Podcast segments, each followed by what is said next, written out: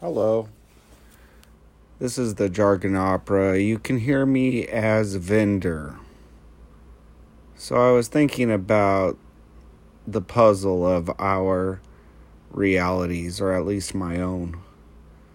There are so many different facets to life, from what is within to what is without, that it's almost as if that I'm trying to form a specific picture, like a puzzle itself.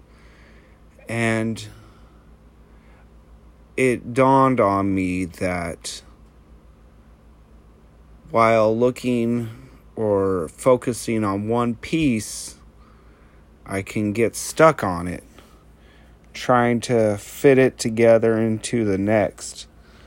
And just like a puzzle, when there are thousands of pieces, trying to put one specific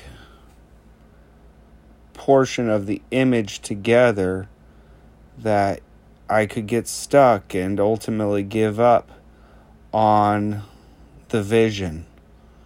And in that situation, what I have learned from playing with puzzles is that if you can't put one specific piece in place, that it's better to move on and find the other pieces that match. Work on the border, work on the parameter of the image, and pull pieces together that make sense. And as I contemplated this issue, because there are many things that are interesting to me that I want to know more about, whether it be breathing techniques or health or the unified field of consciousness and its effects. Trying to understand one piece seems to slow down the progress towards the whole. One thing I noticed is I've been talking about these recordings with a friend who's a professional broadcaster, and he mentioned to me the importance of an opening statement. So that is the opening statement there, that the very whole picture that I am trying to form. I cannot speak for others, only myself. I get stuck on small details and waste a lot of time and burn out on the whole thing, only to discover that I rediscover points of interest at a later time and seem to get closer to the actual information and truth I am seeking. I have plenty of distractions daily and have yet to even be satisfied with my standings in many regards, especially professionally. I get stuck on small pieces. I focus too long on one subject, and generally I'm not focusing on the pieces of the puzzle that are most beneficial to the moment. I need to remember to focus on just doing one thing at a time, and if I can't do that one thing at that time, to put it down. I have said before that it seems that the harder you try at something, the harder it becomes. Like a rented mule, it's important to be able to put something down if it doesn't work and move on to something else. And it, with the belief and faith that the other pieces will come together with time. Sometimes if you build on one thing, that will open the doors to another, which will ultimately, it seems to circle back, you know, it comes back to that thing that was a difficulty to achieve. And then when you come at it from a different perspective or with different experience, becomes so much easier. And that's the beauty of changing things, to change yourself, to change what the focus is, because things that used to be difficult or have stumped me become easy when approached differently. Much like when putting together a puzzle and you can't seem to place that piece, when you focus on a different section, the pieces fall into place. The more you do, the luckier you get. I have been interested in understanding the woo-woo things in life. You know, the magic, the unspoken, the ununderstandable. The things that people build religions off of, that the synchronicities, the how you say, the serendipity of life. I'm fascinated when things come together and they line up just by pure chance. And it makes me believe in more than what we are told. And that is part of the puzzle that I'm trying to understand. First of all, knowing all of these things that are in my own life, in my own home, and outside of my life that are harmful, whether it be so many things, the food, the air, the environment, the people, the internet, the social media, the water. There's so many things that appear to be working against, not just me, but the world as a whole. And it's easy to believe that much of it is by design. But it's hard to put the finger on that one piece and why it is that way. You know, I would say that one of those issues would be fluoridation of water. When I started, I can't even recall exactly what it was.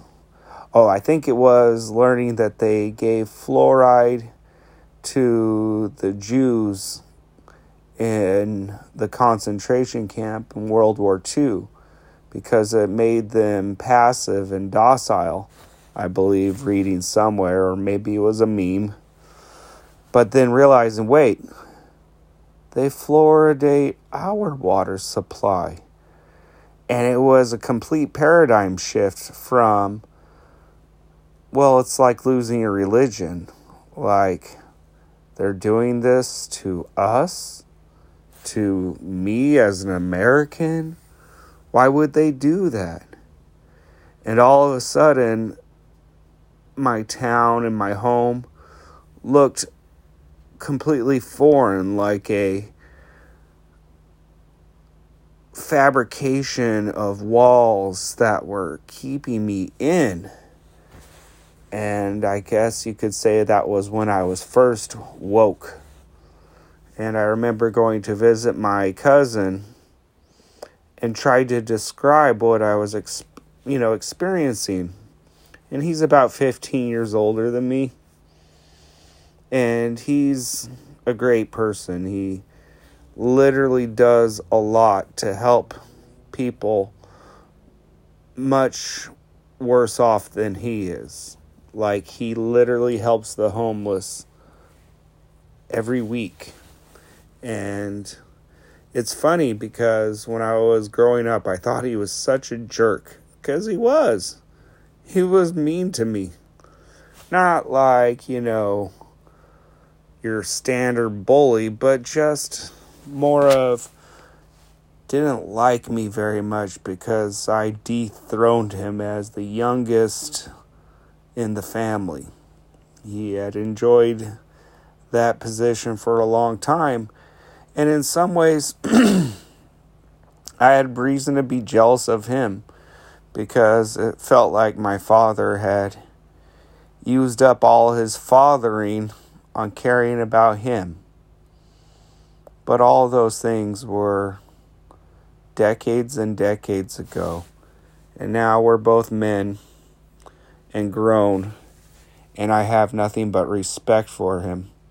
And he's one of the last links to that era of my family and my life when so many people are now gone. But he knew people win, and he's now someone that I have a lot of admiration and respect for. But because of this high regard I hold him in, he felt like a safe place to run when all of a sudden I felt like I was in a dystopian type of horrible environment. And I tried to put my finger on it, you know, that it was the water, man, and then if that's the truth with that, then what else is there? And, you know, it's coming from everywhere. Not just the poison and the food and the water, but we live in such an alien era compared to the way things were just a few decades ago when I was a child and he was a young teenager. You know, it's such a different animal than it was in the 80s or the 90s. It's made me feel like, I don't know, that it's all happening around me.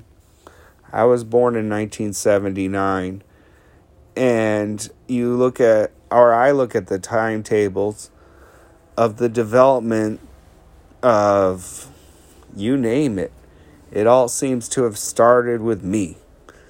I am the center of my own universe, and it almost feels like the Truman Show that I am the center of this whole thing. And perhaps I am. But I tried to explain to him that I had now seen the world in a different light. And I started diving deep into the fringy sections of the internet, you know, and started learning about all kinds of things. And it really gave me a lot of paranoia about the reality of the world that I live in. And I'm more self-aware, and I've moved past a lot of this fear. But I also am seeing with open eyes, and it amazes me how much goes unseen by most people, in my opinion. And I can only speak for myself, but the amount of harm that we are being exposed to, in my opinion, just from everyday items, is a bit overwhelming. These are all pieces of this picture. And it can be said that I feel or I recognize this battle that anymore is starting to feel lost between light and dark. And then it feels like if you peel another layer of the onion, that perhaps even that is reversed. Perhaps dark is light. Who knows? But in this battle that seems to be waged, in this vision, I'm starting to put together one piece at a time. It seems as if there's as much opportunity to overcome and move beyond, like Neo in The Matrix, when he first becomes aware of his real reality, then realizing that he is the one, that he has the ability to not only see through the Matrix, but conquer it. And that perhaps is the truth for everyone, that we each have our own battles, and we have unified threats against us, and if even half of it's true, if half of what you see on these fringe sections of the internet is true, what a terrifying picture is ahead of us. But in the reality of media, of the television and the radio, even music, it can seem to have been corrupted. Have you heard about the difference between 432 hertz and 440 hertz? Well, if you know what I'm talking about, that's just an example or a piece of the whole puzzle. If you don't, Google 432 hertz, because that's how I want to live. In perfect resonance, not disharmony. But the darkness, all the darkness in the world, can't stand a chance to the light of a single candle. So it's important to remain positive, to be a bearer of the light, to be your own truth. And the truth itself resonates. You know it when you hear it, because it can make the hairs on your arm raise. It has a certain ring to it, as they say. And it's important for me to not be stuck in the pieces that are so deliciously negative.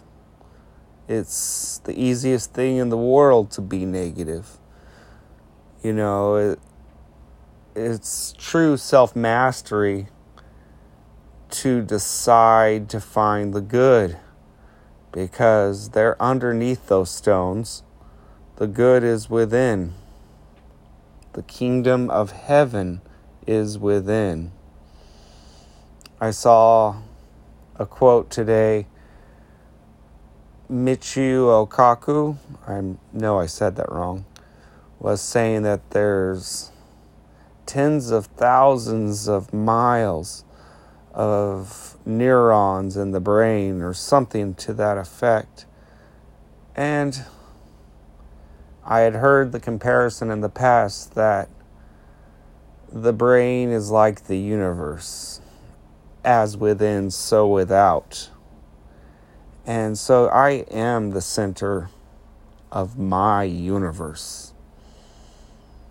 And one of the things that I find fascinating is resonance, how things can be felt beyond ourselves without a spoken word, without even seeing the other person. And certain people apparently have the ability to pick up on it. And just the other day, I was having a wonderful conversation with a friend who is a bit of a mentor for me in these recordings. And it was like some of my favorite subjects came out of his own mouth without me necessarily directing them.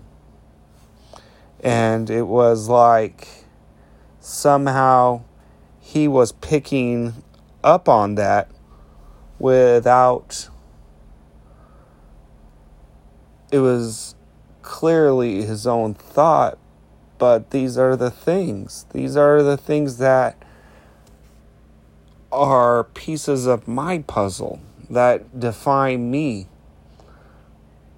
And somehow he was able to just extract them without even trying over the phone.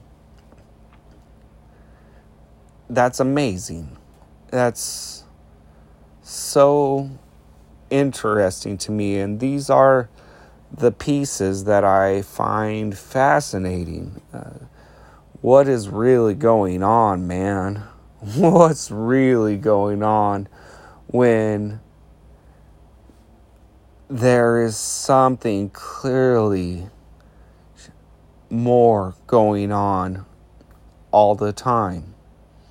And my intention is to understand as much as I can, to not only be able to have the full picture, but to have the picture I want to see.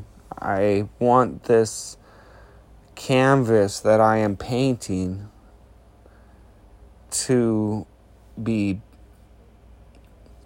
majestic.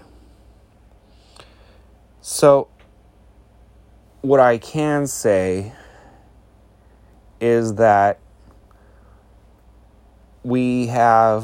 I have the ability to make the best picture possible for myself, those within 6 feet, 200 feet, around the world.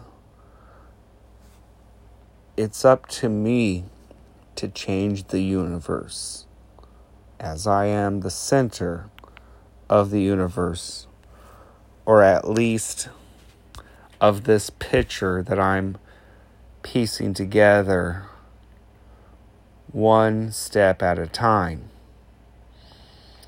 But part of the difficulty, or the trick the adversary pulls on me, is that I will get stuck on a subject, or out of fear, and that can defeat me. That's the importance of small wins. And I understand you can't always win, and there are seasons and cycles to everything.